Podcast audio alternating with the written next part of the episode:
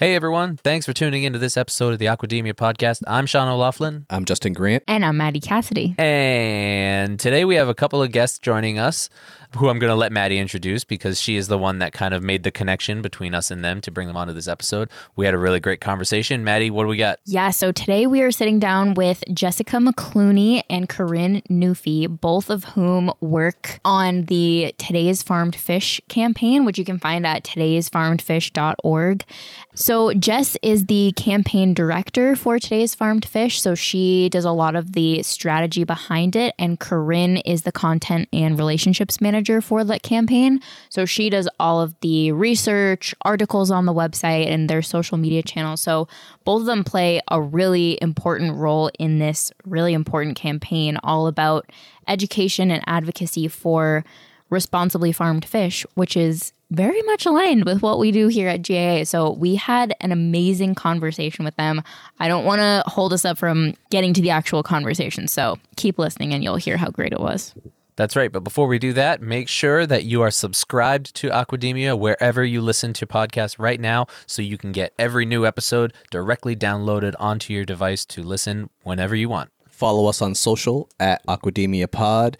Uh, if you want to contact us, there's a few ways you can do that. Email podcast at aquaculturealliance.org or go to our website, aquaculturealliance.org. Scroll halfway down to the Aquademia section, and there is a contact us button. And if you could rate and review us on whichever podcast platform you listen to us on, please go ahead and do that because it helps out our show a lot. That's right. That's how we get up those charts and just build this community of seafood lovers. So, without any further ado, like Maddie said, this is an awesome episode. So, please take the time to listen through the whole thing. I guarantee and, you. Will yeah, listen it. through the whole thing because the end is where it gets good.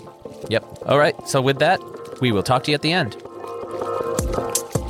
Welcome to the Aquademia podcast. Our diet is hurting the environment in myriad ways. I mean, we desperately need to eat more seafood. This is a pioneering industry with a whole lot of people who have really good ideas and a lot of experience and are unafraid. Aquademia is your go to podcast for a fresh take on all things seafood. So, we are sitting down with Jessica McCluney and Corinne Noufi today. And both of these lovely ladies are actually a part of our membership program at GAA. They're both strategic partners of GAA, and they're both doing some really incredible stuff in the realm of education and advocacy for sustainable and responsible seafood. So we are so excited to have you sitting down with us today. And to kick things off, I think it would be great if each of you could just give a little background on who you are, what you do, what what you're passionate about, and then we can kind of get more into what your organizations do. Sure. Thanks for having us. Uh, so, uh, my name's Jessica, and uh, for the past uh, five or six years, I have been working in the seafood industry, uh, both as corporate sustainability um, officers as well as uh, a little bit of fish procurement. Um, so I, I, I do have some experience sitting in the seat of both buying the fish and then you know matching the sourcing of that fish to you know how responsible it is and, and kind of uh, formulating and improving the supply chain relationship. Um, before that, I was uh, at the University of Washington as a researcher, did some tuna uh, socioeconomics research, and um, before that, I was a fisheries observer in Alaska on fishing boats, and commercial fishing vessels, and um, way back. That must have been interesting. That was uh, on my resume. The line says it was an austere environment. it's amazing how many people in this industry start out as fisheries observers. I know when I was graduating college, I studied aquaculture fishery tech at University of Rhode Island. When I was finishing up there, a huge chunk of my peers ended up doing that because one of the professors had some connection with one of the fishing in- industries in the area, and they're like, "We can we can hook everyone up with a job when you graduate," and everyone starts off as an observer, and that you hear that over and over again when we interview people. It's interesting. It's a an awesome way to kind of navigate the whole like you can't get a job without experience, and you can't get experience without a job thing. But also, mm-hmm. I found it gave me like hella street cred. Uh, you know, yeah. in toughens you up. totally Yeah, so I, it was definitely uh, an experience that I value a lot for just uh, in a lot of different ways. Um, so that was definitely that was fun. And uh, so way back when I got a master's degree from Dalhousie in Halifax, Nova Scotia, in uh, fisheries management. So I'm heavily steeped in wild fisheries uh, in most of my work experience as well as my education. Uh, and it's only really been in the past few years since I have worked in industry, especially uh, in the Asian shrimp industry, where I've been exposed to all things aquaculture and gotten really interested from there. Cool, Corinne. What, what, what- Yeah. Hit us with it. What do you got? Um, so I am currently in my last quarter of graduate school at the University of Washington in the Marine. Oh, last quarter. yeah, last quarter, last month actually. it's coming. You see the light. I do. I am so excited. Um, yeah, in the School of Marine and Environmental Affairs, um, where I've been working on this research project, um, as well as a capstone project with NOAA building a marine spatial analysis tool for kelp aquaculture site selection, um, which we just finished up and was super fun, went really well. Um, and yeah, prior to that, I was at Seattle University doing my undergrad in biology, and I was studying fish food web ecology in the Mekong in Cambodia. And um, it was through that experience that I realized that science is awesome, research is awesome, but it's the science communication part that I was really excelling at, and also seeing a huge uh, lack of science communication in so many classes and so many jobs that uh, I was experiencing, which is one of the main reasons that I decided to do this master's program at UW. Cool. And she's also, she may not know this yet, but she, Corinne is also telling every single one of her classmates that are in this same major to listen to Aquademia on a regular basis. Oh yeah, well I, mean, I do already do that, anyways. Perfect. so let, let's talk about, um, so before we got on this call, I had to send a message to Maddie and I said, okay, Maddie, explain this to me. Cause like, what company, what, what, what's the different companies? What's the campaign? How, do, how does everything work together? And Maddie gave me a little brief rundown, but you guys are kind of work coming from different angles, coming together for a, a joint mission. Can you explain kind of that setup and, and what, and introduce what that mission is? Sure. So the link is when I worked as a researcher at UW. Uh, so when after that I went off to industry for a little bit, uh, I kept in touch with uh, one of the professors who ended up being the lead and principal investigator for this project that we're doing, um, Dr. Chris Anderson. He's the fisheries economist at University of Washington in their fisheries building. And uh, from time to time, we would just get back together and have bar talks. Um, and so uh, we kind of stayed like-minded and when it came time to you know pitch uh, some grant writing we kind of you know we started pulling at the, the thread on the sweater that eventually became this campaign uh, but at the time that happened i was self-employed and so essentially i was written into this grant as a subcontractor to be basically the project um, lead and campaign director.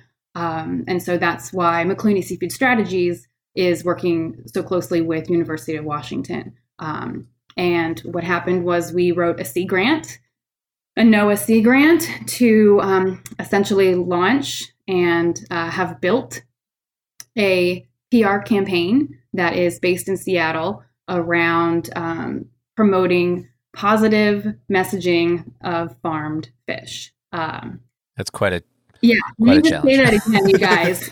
In Seattle, it's pretty bold. We decided it was going to be a good idea to uh, tell consumers that farm fish was okay. So um, we uh, we knew it was going to be an uphill battle, and uh, and we just figured if we could move the needle a little bit among the consumer perception at you know ground zero, then you know you could scale up or down based on the you know particular demographics and what was important to that marketing audience in either different cities, different regions, etc. But I think what's even more important is that the reason that we all are trying to get out this message of this positive message that aquaculture is good is really just because we love punishment and we love just getting crapped on all the time, right? I mean, For sure. that's that's that that's where the fun is and where the challenge is, right? um, so uh, during some of these bar talks uh, between Chris and I, you know, we would kind of uh, we would be like bewildered with each other. We would constantly observe, you know, uh, like people in restaurants. You remember when that was a thing, eating in restaurants? Um, Yeah, No. throwback to that. really. What a time to be alive. Um, but uh, you know, like we would both have separate, uh, like you know, instances where we would hear people sort of ask about, like, "Oh, is this fish taco farmed or wild?" And if it was farmed, people would be like, "Oh, well, I'll just have the hamburger," thinking they were choosing the sustainable option. And we were both just like, "No," as like the scientists in us were like, "Oh, this is no, we gotta, something's broken here." And so uh, we we kind of started to think about, you know, it, really Seattle for sure, but also just, you know, people seem to hold a very visceral, like very guttural, knee jerk reaction like against farm fish. And I think it was Mhm. it's because there's a lot of imagery that's out there of, you know, uh it's just it's just negative energy eh, sorry, negative imagery, um, dirty ponds, um, pollution, a lot, you know, um escapement events, like things it's it's um You know, it's very funny about that to though. villainize, you know, like, like Yeah, an oil it- it- spill. Exactly. It's funny because the, all that stuff exists for, for land based proteins as well. And every once in a while, something comes up and people freak out for a moment and then they go eat a cheeseburger or they go eat, you know, a, a big side of ham or something. yeah. I don't understand where the disconnect is for that because It's also I farmed. People do. put- I do. general. I, people, I can people weigh so heavily Sean. on on the the images that they see of fish farms but they're very it's almost easier to like set it to the side with the land-based proteins i don't like, go ahead justin Uh, I, I believe it has to do with well, one, our geographical area. The United States in general doesn't eat enough seafood, so there's the comfort zone. Uh, my comfort zone growing up as a kid was land-based protein: chicken for dinner, beef for dinner. Uh, seafood was at is at that disadvantage because you may be introduced to it as a as a kid in the form of like f- fish sticks. So It's the other. If you you're you're getting messaging now of how the positive benefits of eating seafood, and so you know as as times kind of change, we're trying to you know produce these positive messages to get more seafood into people's diets because of the the benefits, but it's also a very sustainable protein in general. Uh, I, I guess because of that disadvantage and people are already skeptical to probably add different types of seafood or eat more seafood if you hear something negative about it it's really easy to stick to that top that that headline and use that as an excuse of nope i'm going to stick with the beef and i'm going to stick with the chicken even though th- that industry is also getting some of that negative press mm-hmm. but it's not deterring people because they're comfortable with it. At least that's that's my thoughts yeah that's a good thought Yeah, I also feel piggybacking on that that people have they you can picture a land-based farm so easily. It's in, you know, kids storybooks and just like on I don't know, postcards or something, but like you know what a land-based farm looks like, you're familiar with it, but so many people cannot picture what a fish farm looks like.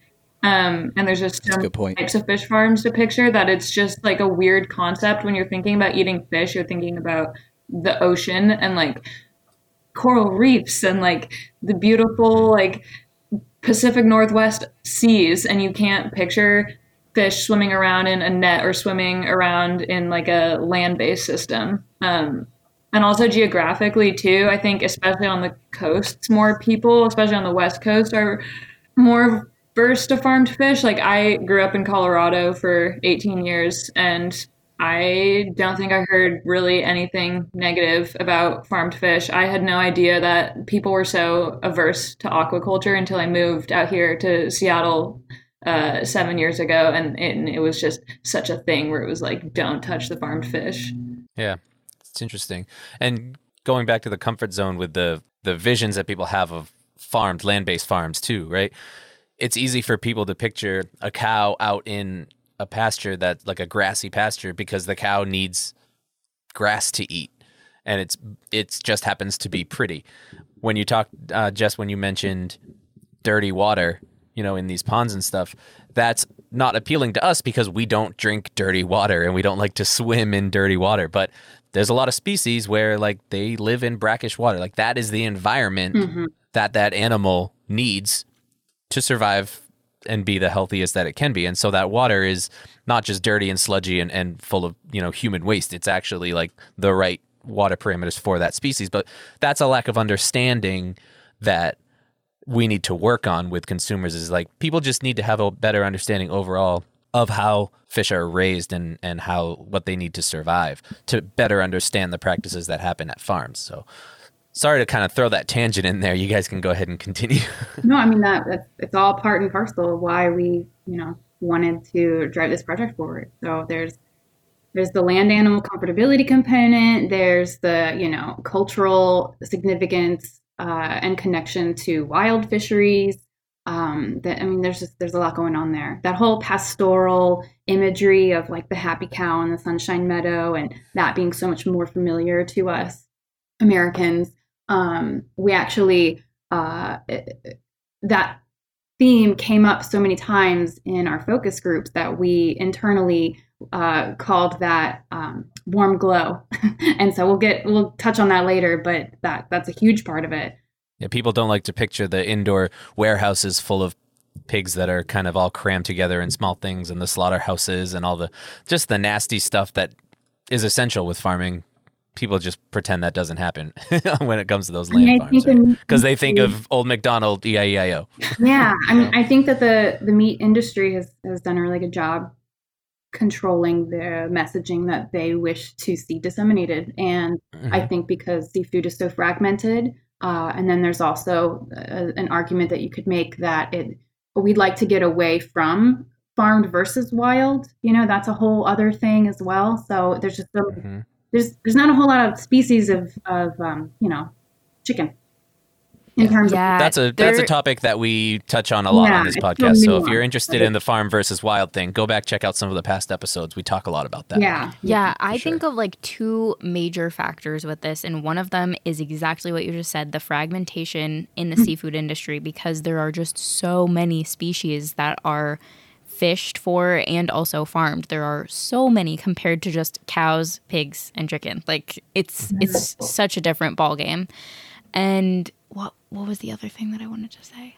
Oh, the other factor is that a lot of the news stories that stick with people about farmed fish that they hear about were accurate 30 or 40 years ago. yes And they just stick with them. And there are these and a lot of times they that were just- confined to a finite story. There was one farm that did this one An thing outlier. or something. Mm-hmm. Yeah, and then that's what's yeah. Yeah, I And feel then those just stick. every time that I've had a conversation with family members about like what I'm doing in grad school or like, hey, I just launched like we just launched this website, check it out, and they're like, farmed fish, but isn't there like dyes and poop water and antibiotics and all of this stuff? And when I'm having conversations with these people, Those I'm- are the three things dyes, poop, water, and antibiotics. The salmon dying thing is my my favorite. yeah, I love when people bring that up to me because I'm like, all right, let's go. I have so much I could talk about with the salmon dying Yeah, it's super interesting. It's like I don't know. I feel like when I'm talking to people about it, I'm like, did we just time travel to like 1950? And you know, like it's not. It's it's 2021. Things are totally different. And uh, Maddie, like you said, it's you hear one story, like one thing that is not so glamorous about aquaculture that happened in the past, and then that's like you're fixated on that, and then it applies to all forms of yeah fish farming. And they've Yeah, made that some really back to sexy headlines too, right? Like tilapia is worse than bacon is a really sexy headline that people remember. yeah thanks, So, dr oz You know, yeah, Uh, yeah, I had to have a, a family conversation, an extended family conversation about that because the family members really love tilapia but wouldn't eat it because of that headline. So I was like, "Well, let, sit down. I'm going to learn you something." learn Uh, something today. Yeah, I'm going to learn you something Uh, today. just to add on to what Corinne said uh, a little bit, though, actually, I guess to what to what Maddie was saying, you know, it, some of these events to consumers' credit, uh, were not that long ago. You know, we were we had the Cooke escapement around you know around these Seattle parts. What like 2017? Yeah. yeah, a Um, few, just a few years ago. yeah. So at the time that we did the focus groups in the summer of 2019, spring and summer 2019, that was fresh. I mean, that was mentioned several times, and that was two years old by that point. So I mean, you know, it's it's that. How often do we still like drive by a gas station and think about um, Exxon Valdez even? And that happened when I was like five years old. So um, not even not to mention BP. So it just these like very um, you know uh, catastrophic one-off events that kind of just like paint the waters black for you know the industry across the board. That's really hard to fight um, or, or you know to neutralize. The thing about that though is when there's like the escape happened, that was obviously a damage control nightmare for the industry, but it also opened up a lot of eyes to look at the industry, right? So it almost gives us an opportunity as the advocates for the industry. It gives us an opportunity to start talking about it with people who previously wouldn't listen. Right. So it's it's it's one of those things where yeah, it's a horrible thing. It's a big blow to the industry's rep- reputation, but it also is providing us an opportunity to start spreading more positive information. And so it's kind of like this double edged thing. Obviously, we would prefer it not to happen, but Yeah. but I, I think you can find some benefits in the in the fact that it allowed an opportunity for more conversations about it. Um, I do want to take the opportunity to point out, though, we often say like industry, and this, this is a big blanket term. Yeah. And one of the reasons, personally, I wanted to uh, see this project move forward is, you know, I've been in, I've visited shrimp farms in several places, eh, like across Thailand and Indonesia, and some of those farms I would eat the shrimp out of their pond, no problem. And some of them I absolutely, hands down, would not. And the unfortunate part is, as consumers at the grocery store, we're never going to get any more specific than product of Thailand. And so you Right. just, you lose the story, you lose the connection, you lose um, a lot about the aspects that consumers are interested in, especially in the past, you know, few years, um, about making that connection with their food. And so, you know, I fully accept the reality in you know the volume based supply chain that we live in and the commodity market that we operate in like that's never going to happen. But it just you know I, I think that taking steps to showcase the specific positive players and you know really spotlight their cutting edge you know ultra responsible practices it really just starts to erode the barriers that are so easy to set up um, that we what that we've all done I myself included And and it feels so good to do that. You know, we did we we've been doing that with the BAP program here at GA is really trying to highlight a lot of those good players. And you know, they the BAP logo on the packaging shows you the plant number so you can go back and do some traceability on that product. And when we highlighted Ideal Fish, I don't know if you guys saw that Ideal Fish video that we made, Justin and I and, and Elise who's been on the show a number of times. We went out to to uh, Connecticut to film them there and they showed us the gill tags that they have, you know, so you can scan the QR code and see the whole history of the fish. Those are the kind of things that you, I agree we need to be highlighting that stuff because that's exactly the solution is that kind of traceability and that kind of uh, you know transparency into into the process and And that's where a that- lot of farms are going in this direction of technology. I think that that's been a common theme through so many of our episodes as well. Is like the the fish farming industry, there's that word again, but the fish farming industry is very receptive to and very open to advancement and technology and updates because everybody wants efficiencies in their business and it just so happens that a lot of times a lot of times the these efficiencies align with a better product for the consumer which is great because then it can make people feel more comfortable. But the glitch in the system is that those changes then need to be correctly communicated which which brings us back to what you were originally saying Corinne in the beginning. It's all about it's the vacuum. communication. Yeah.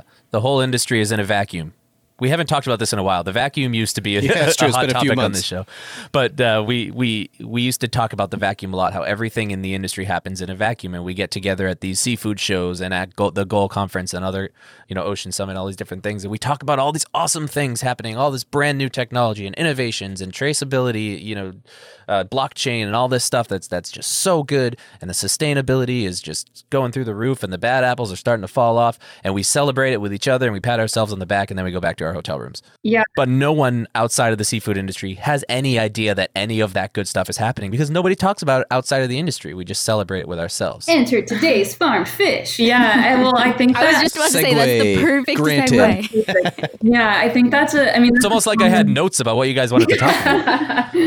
I think that's common with anything in academia. You know, like people are writing these papers, publishing these papers, and who else is reading them? Like other professors, other students, other people that are also referencing their papers. Um, but it's not going out to the general public, and it's not in a very uh, easy to understand format. Um, if someone from you know not that field is trying to access that information.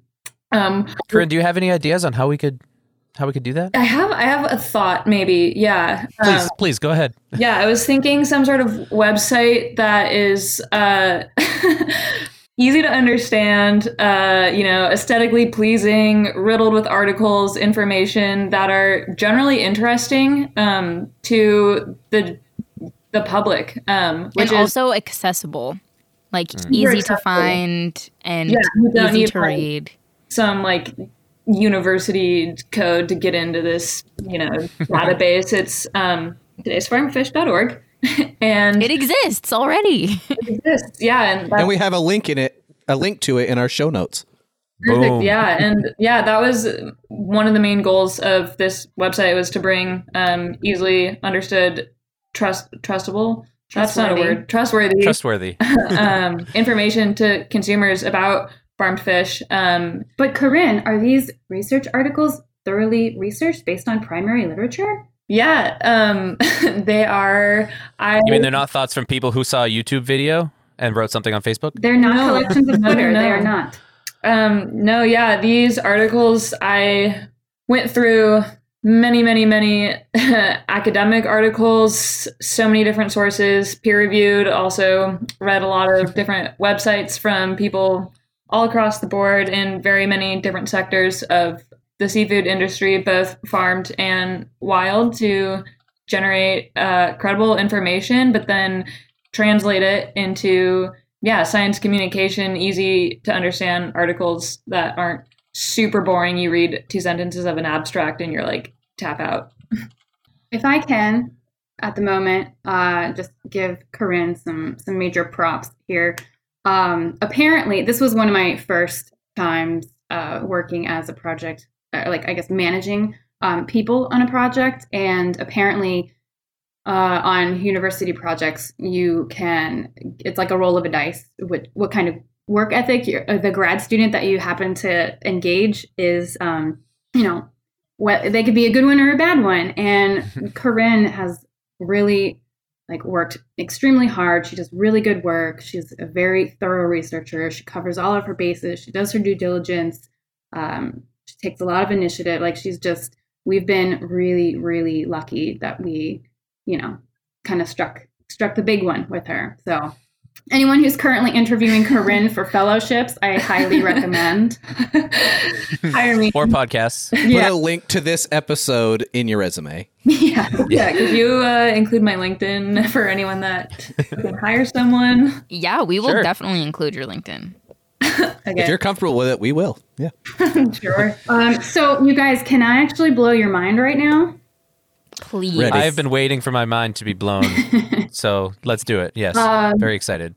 So we've mentioned, you know, uh, the heightened traceability and transparency is the seemingly, you know, end goal for to make seafood better, better again, a better place, blah blah blah. Um, word on the street, according to, um, you know, the Seattle focus groups that we did, consumer like people in general, Joe Public, not so like they don't need a QR code on every single fish scale. They don't care about that. What really resonates with them is can I trust the people where my fish came from? Like it, it, they don't necessarily need the proof that you know like they they don't need the tech like they don't need blockchain proof that that's overkill. What they need is to just pick up a packet of fish in the 8 seconds that they have in the grocery store with like a screaming toddler at 5:30 um, do you remember when going to grocery stores was a thing?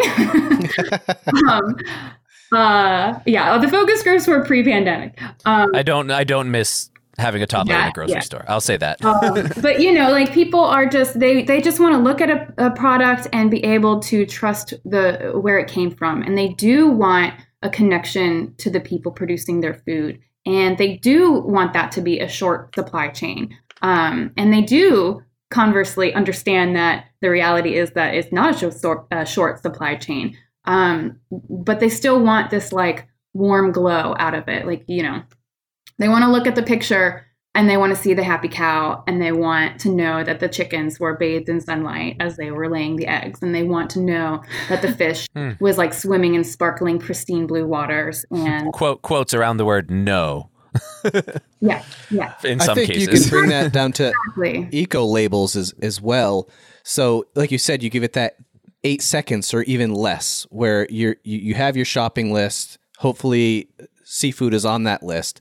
But you grab a frozen bag of shrimp, uh, and you see something that represents a check something. mark or something that's.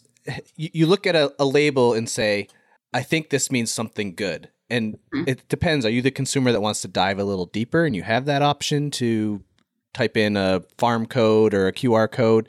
You have that option in some cases, but uh, to your point, yeah, that could be could be overkill to the general consumer who's just looking to say, I, I, trust the place that I'm shopping, and this package is the double double check to me because I see there's something on the pack that I know that I can trust this this seafood, and in the cart it goes, and and on you go with the rest of your list. Yeah.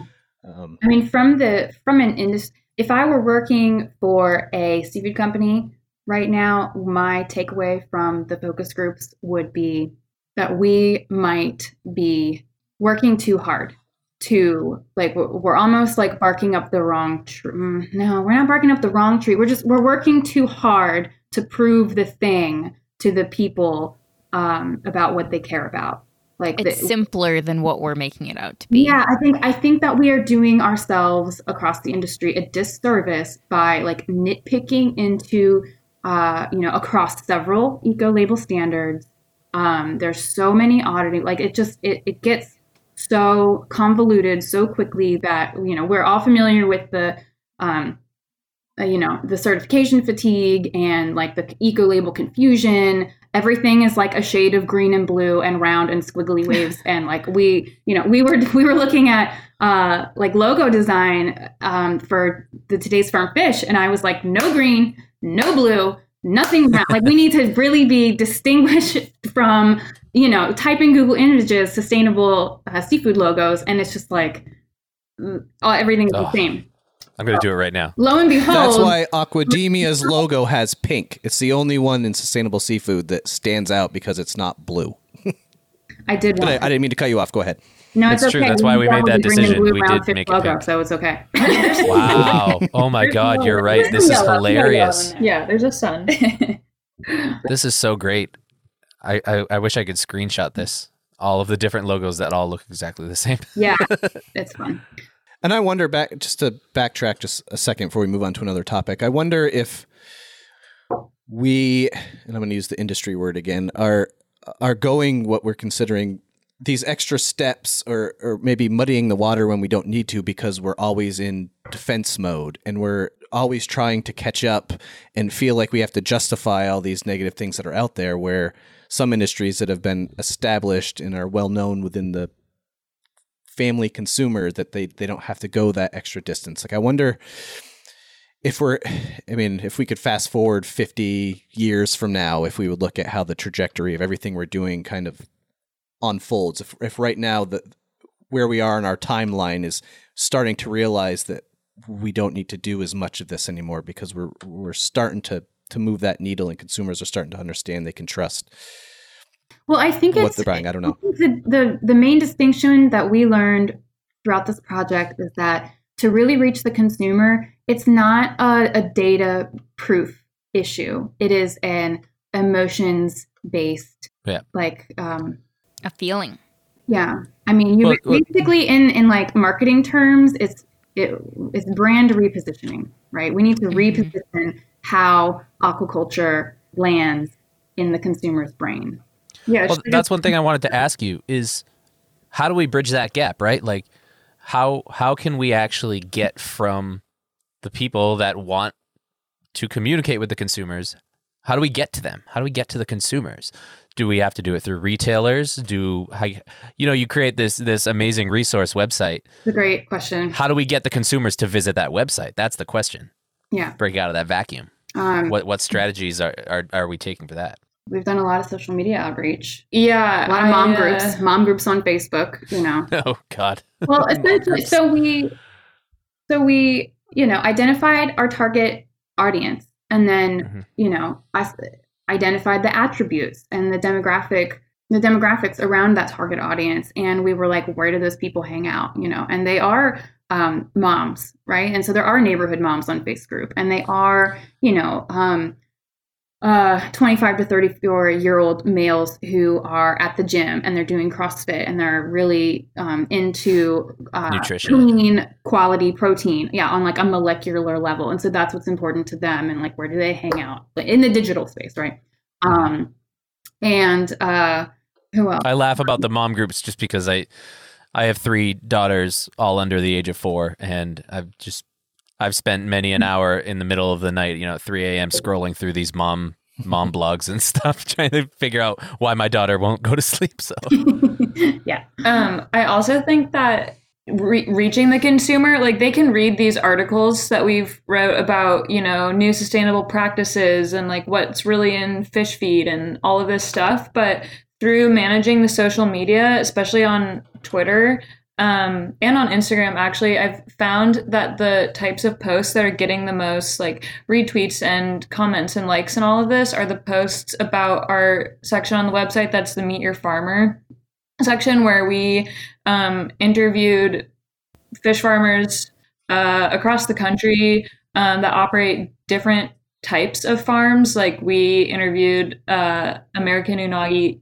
eel um, in on the East Coast, and we have some land-based fish farms in the Midwest. Um, we have uh, Offshore. offshore fish farm in Hawaii, and those posts, hearing it from the actual person that is on the grounds, uh, caring for these fish, culturing these fish, um, having a just you know general conversation with them, hearing why they do what they do, uh, cool sustainable practices that their farm is doing has has been the most uh, engaged on Twitter that I think I have seen people, which is really cool. That's like That's so interesting. yeah. It's just like getting that face behind the mystical fish farm that makes it so much more real and it makes you want to trust it more. And I think that that's the case with with really anything, not just mm. fish farming. It's like if you can visualize the person or the process behind whatever it is, then you can feel a lot better about it. Like I what comes to mind for me is like clothing creation and how there's all of this like what's the word like all of this just like craziness about fast fashion and these factories where there are people that are working 20 hours a day with no breaks and then there are these like sustainable brands where you know the makers of them and they have like profiles on their website and it's it seems so much more appealing to buy from somewhere like that where you can say like I know exactly the office that this was created mm-hmm. in and I know the person behind it. So I think that moving in that direction and making it making fish farming more of a personal experience just makes sense. Yeah, I I also think that um, through these interviews, a lot of them have discussed about how they like where we can get their products and how we can get it, and some of it might be in the store, but a lot of it is ordering um, online. You know, having it shipped to your house, which I have found that many of the people that I talk to um, I don't know, are under the assumption maybe that farmed fish isn't like really fresh or something, which is just kind of funny to me. Which I had this realization actually last year, uh, early quarantine vibes, where you have like nothing to do besides cook a really elaborate meal all day. And uh, it was my mom's birthday, and I was like, I'm gonna order you some trout from this fish farm, land based fish farm, Superior Fresh in Wisconsin. And I ordered it on Monday. They processed the order on Tuesday, and then Wednesday, I like made this trout feast for my mom and the fish was you know on i don't know dry ice or something um that it was not frozen like came really fresh really good and it just is something that's i think another reason like, so many people are maybe turned off is just like a miss information thing but then realizing that this fish has just been grown cultured harvested and sent to you all in like a day is kind of interesting where I don't know, I think people are maybe under the assumption that you go to the grocery store and you buy some wild fish and it's like that did not just come out of Puget Well, that's what's like, funny. two hours ago. Like That's what's funny is people are, are very willing to accept like, oh, this came fresh from the ocean and it's the freshest fish ever. Like they just got it off the boat and some guy like threw it in the back of his truck in a cooler and like just drove at 95 miles an hour to your Yeah. grocery store to put it in the case. like the fi- all the fish is coming from somewhere. There's going to be a little bit of t- travel time. Yeah. Frozen fish. I, I like to I like to, to present the argument that frozen fish a lot of times is fresher than the f- quote fresh fish that you would get in the case, you know which a lot of times was previously frozen anyway. for sure. So- yeah, we we wrote a whole article about that actually. Yep. Um, it's a good point, but yeah, it just I don't know. It's like That's a different funny. conversation. Yeah, um, again though sean it's that warm glow right like we definitely hold on to this like tisket a tasket i'm gonna you know skip my farmers market basket down to the docks and like get my fish from the fisherman from his boat and la la la and Yeah, and you know the wild fish industry has been like pretty good about promoting like that pristine messaging which is great. Fine good it's a nice it's a nice gimme that they can embrace. Yeah, you know, I, I mean, but just along the same lines as the the land animal has been, um, you know, done the job that they wanted to do, promoting the happy cow. The you know, it's just how can we as aquaculture advocates, you know, slide in there and you know and reposition with a with a happy farmed fish image as Yeah. well. Like, what does When happy farmed fish imagery look like, and how can we start to like really spread and disseminate that and how do people want to receive that information and what needs to erode before they can even be receptive to wanting to hear about it Need to find the romance. There's a romance associated with the land-based farm. There's a romance associated with wild caught fisheries where you go out on the water for weeks and you're, you know, you're working hard manual labor to catch these fish and f- facing the elements. There's a romance and history behind that. And aquaculture has been happening kind of in the shadows for so many years that that romance is not there. People don't know what to think of. I got a, So I got a romantic uh, antidote actually for farmed fish. I uh, did uh, my honeymoon in Sicily, and we had a little bike tour, and we actually made a little bike stop at. Uh, it didn't look like much. It was like kind of a sea cave, but you could tell it was a long, long time, many centuries ag- centuries ago. It was kind of corral, like hacked into the rock as like a corral. It was like one of the ancient Roman first fish farms.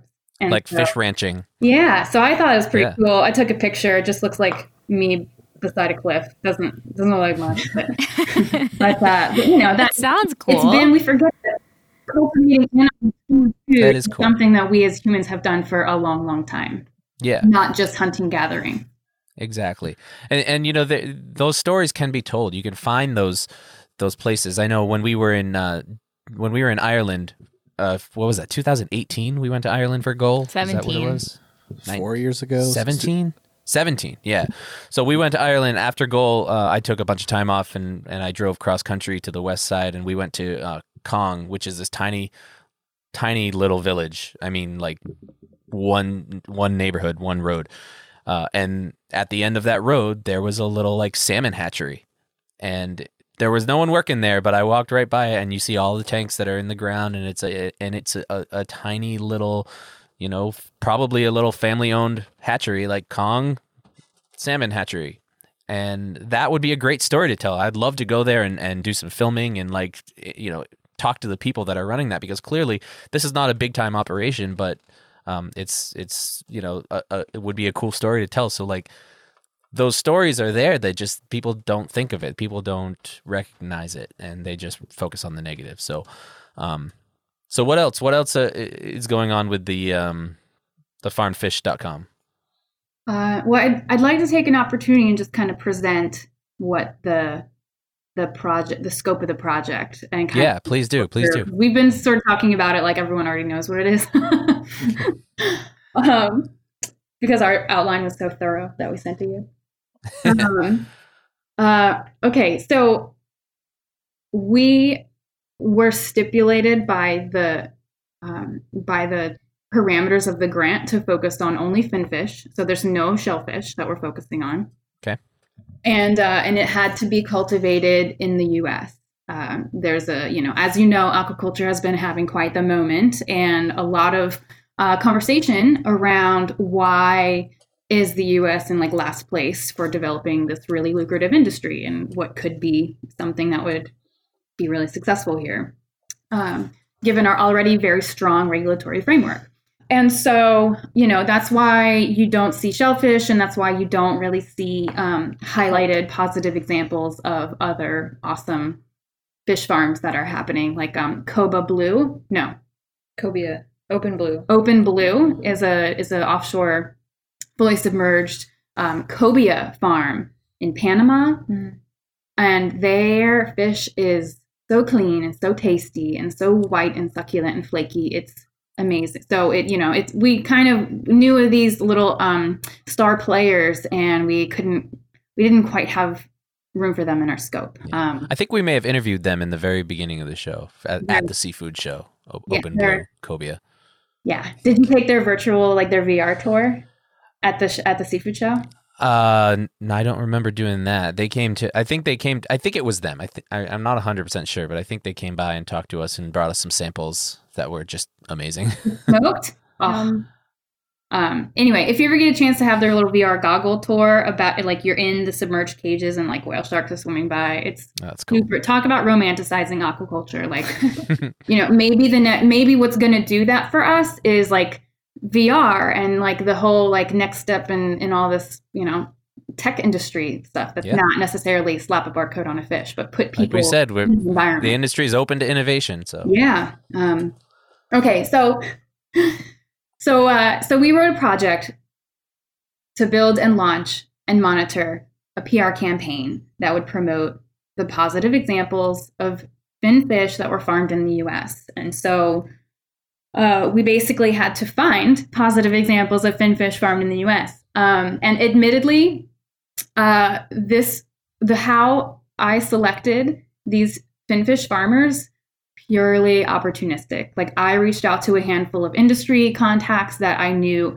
were um, uh, th- that I trusted. You know their opinion to refer me to some of like the the ultra responsible you know players and um uh and that's basically what ended up in our or resulted in our like six or seven sort of industry partners that are featured on our website.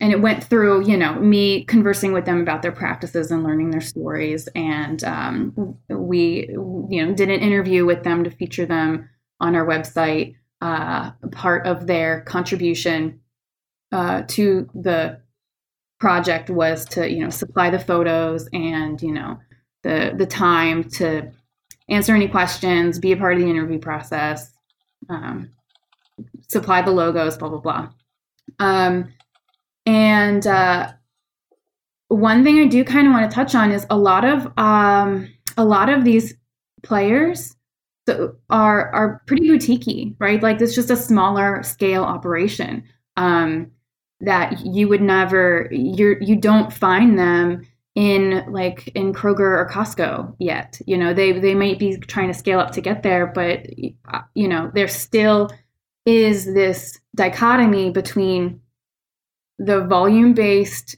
commodity supply chain that we operate in to feed the masses and you know how to responsibly produce food And so, and and as much of a, a gap that exists still uh, there, th- you know, there's companies like Corinne mentioned, Superior Fresh. They're in Wisconsin. They are not small. Um, they are producing thousands of tons of Atlantic salmon and steelhead trout. Um, their effluent water they're using to grow hydroponic leaf lettuces and spinaches, like all like to market. You know, like they're they're an operation that's up and going. And so I I think that as one of the primary objectives of this project was to be like the platform that connected farmers directly and enabled them to to to use their own voice to tell their own story to really highlight their practices like you know to the people. Um you know as as people start to like shift a little bit and when they think of aquaculture they think of the cool like you know oh you're you're farming salmon indoors in a tank and you're using the wastewater to grow organic spinach. Like that's cool. That's fish i would eat. Uh, that slowly as that starts to replace the you know dirty brackish water pond imagery you know the the overall consumer demand starts to shift a little bit. And then we as an industry don't have to try so hard to slap a barcode on every fish just to like prove our due diligence. Um, we can just you know work more with just the straight up marketing image based you know feelings driven people make purchase decisions based on emotions. Like that sort of thing is, is where we should really be focusing. Oh i did want to mention earlier we were talking about um no I, it just it just left me. It'll come back. No worries. Um, we're we're actually getting close to an hour here, so this conversation really the the time really flew by. Um, so before we wrap things up, is is there anything else that you guys want to try and get out there while you have the platform? This was just a thought I was having. I have this a lot. I think that the cool thing with this website and then also being in the position that I am is that there and also sort of similar to what Jess was just saying, uh, getting the message out. Like once this content is developed and few people are reading it and they're learning about this and they're becoming, you know, more warmed up to eating farmed fish, it hopefully will be this snowball effect of uh, information, which I've seen just like small snippets of it. You know, like we released this website and I have this big group text with my whole extended family on my mom's side, which is like 12,000 people. And they're like, hey, I was trying to get some fish today. Like, is this good? And they'll ask me a question or like, which farm should I buy from if I'm wanting to order trout? And I'll like look up some farms near them, tell them, you know, and that snowballs. And like my sister will text me and be like, hey, my friend was wondering this about aquaculture. And then she tells her friends, and it just seems like I don't know, it's a cool place to be in and see people actually being perceptive to what we're saying and then willing to also go and spread the message, which, yeah, hopefully just like keeps on happening. Yeah, it, it's cool because what that tells you is that people do want to know. Like, Yeah. you know, we, we can look at all of these these studies and, and social experiments of surveys, and, and they they can tell us that yes, consumers want to learn this about their food, but like that's the stuff that tells you, you know, when when you have friends texting you saying, "Hey, I want to buy trout. Where should I buy it from?" Mm-hmm. That tells you that people in the real world genuinely do want to know. You know, when I I, I hate to bring it up, but when when with Seaspiracy out right now, I, I every maybe once a week or so now I'm getting texts from some of my friends who know me as the seafood guy, and they text me and they say, "Hey, uh, I watched this. It's it's pretty messed up. Uh, can can you give me any real facts because I can always count on you to kind of like you know clear things up for me. And I have a couple articles that that I share with them on social media and stuff. And uh, that's the the stuff that's kind of cool. Like that y- you can tell that people really do want to know the correct information about about seafood, which is pretty nice, pretty refreshing. Mm-hmm. Makes me feel like we're doing something right. Justin and Maddie, do you guys have anything else? Jesse, you got something you wanted to say? Yeah. Yeah i like i feel like i gotta get out like the the full like the actual scope of the project so that people know. Please do. um i know god i'm so sorry.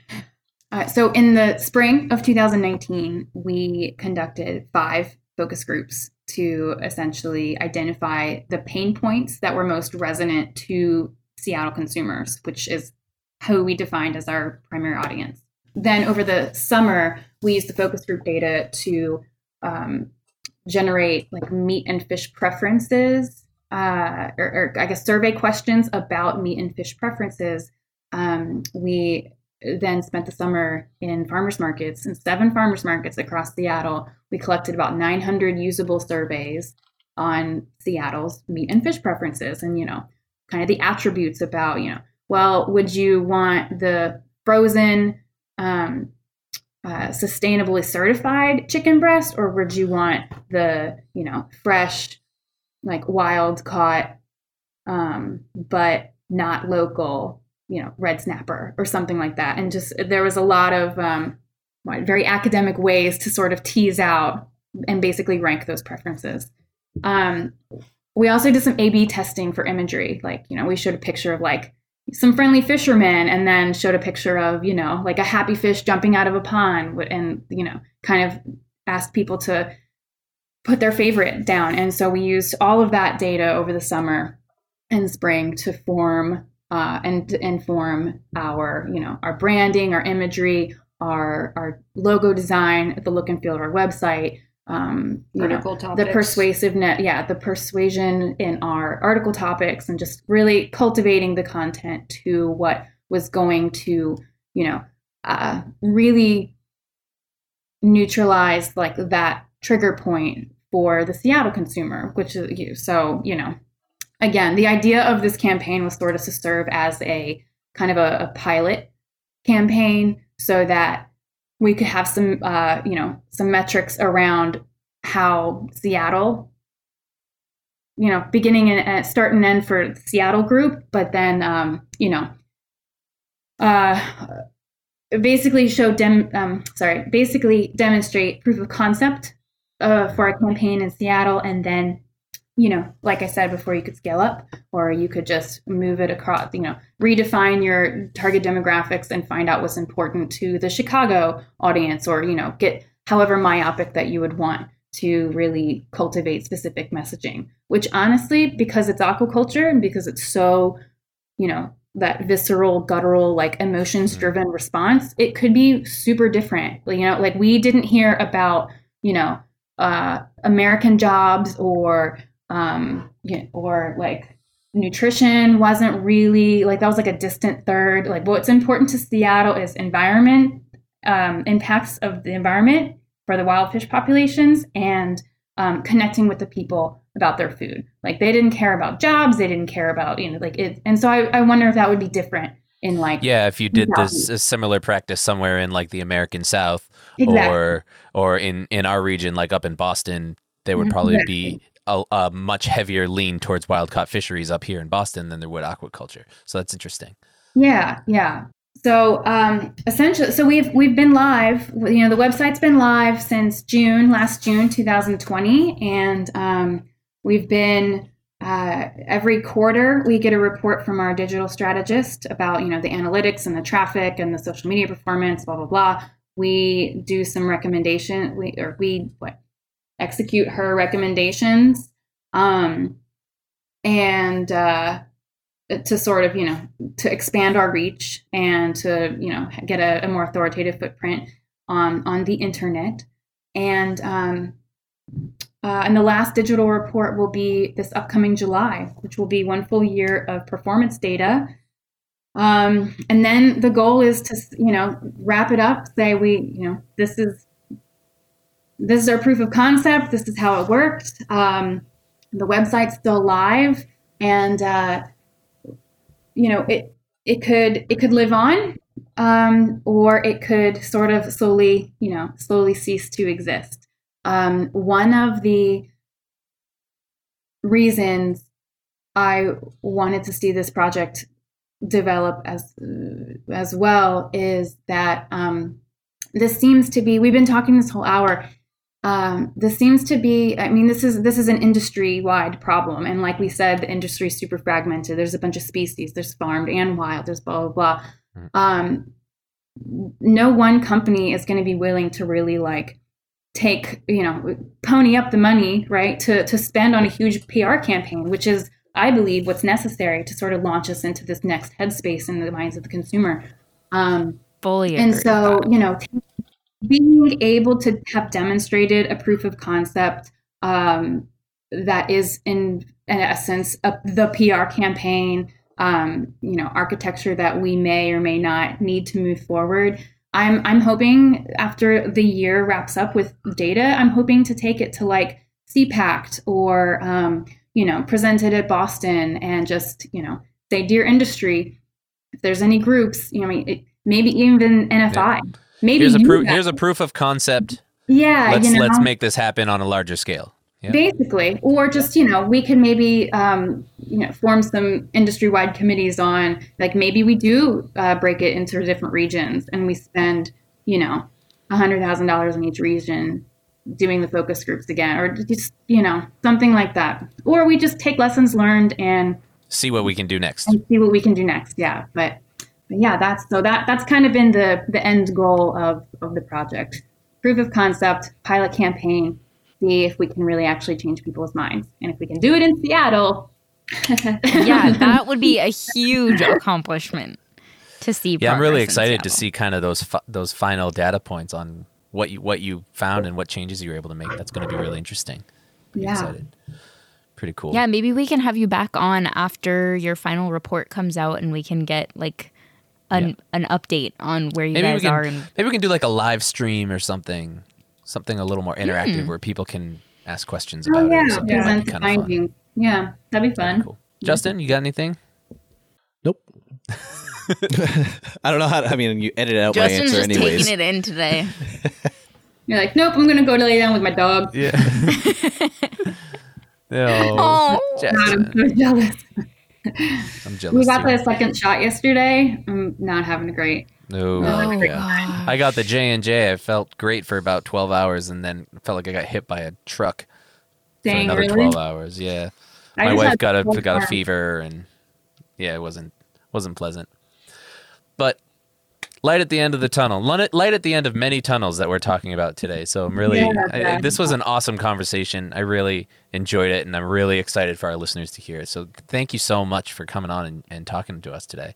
thanks so much for having us Yeah, thanks. This was great. So, if any of our listeners want to reach out or have any questions for either one of you, what do you, what's the best way that they can contact you? Um, yeah, the the email on the website at the bottom, there's a contact form um, where it'll just filter into our email and we can answer any questions that people have. Perfect. One That thing sounds- we really get to do, but I'm always really uh, passionate to talk about, is how we selected our target audience demographics and how that all came to light, and like therefore who we tried to market it to um, to produce all these results. So that's. if anyone Do you have an about article telling that story? That would be an interesting article to have on the website itself. that, that's a good point. We don't. Well, we'll make sure that we link to the website uh, in our show notes and, and all the other resources that we talked about today. And uh, I strongly encourage all of our listeners to go check out the website and share it with your audiences because that's how we're going to spread the word. Everybody, Today's farm you know, fish. tell your friends. Today's farmed fish. Get on it. Check it out. Thank you so much for joining us again. We really do appreciate it, uh, Jess and Corinne. And like Maddie said, we're definitely going to have to have you on again in the future to talk about kind of the final results of this campaign and how we're feeling at the end of everything. So We would love that. Yeah, that'd be great. Yeah. awesome. Folks, that was our conversation with Jess and Corinne from today's Farmed Fish. I hope you enjoyed it. I hope you learned something. I know I had a blast during this conversation. It was super interesting, and it's a topic that I love to talk about. So I had I really enjoyed this a lot.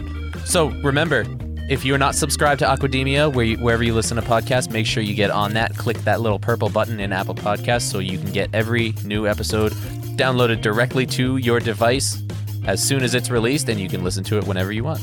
Follow us on social at Aquademia Pod. Two ways you can contact us. One, visit our website, aquaculturealliance.org. Scroll halfway down to the Aquademia section, and there is a Contact Us button. Or send us an email, podcast at aquaculturealliance.org. And as always, here is your reminder to rate and review us on whichever podcast platform you listen to us on. That's right. So thank you so much for listening, and we will talk to you next time. Ciao.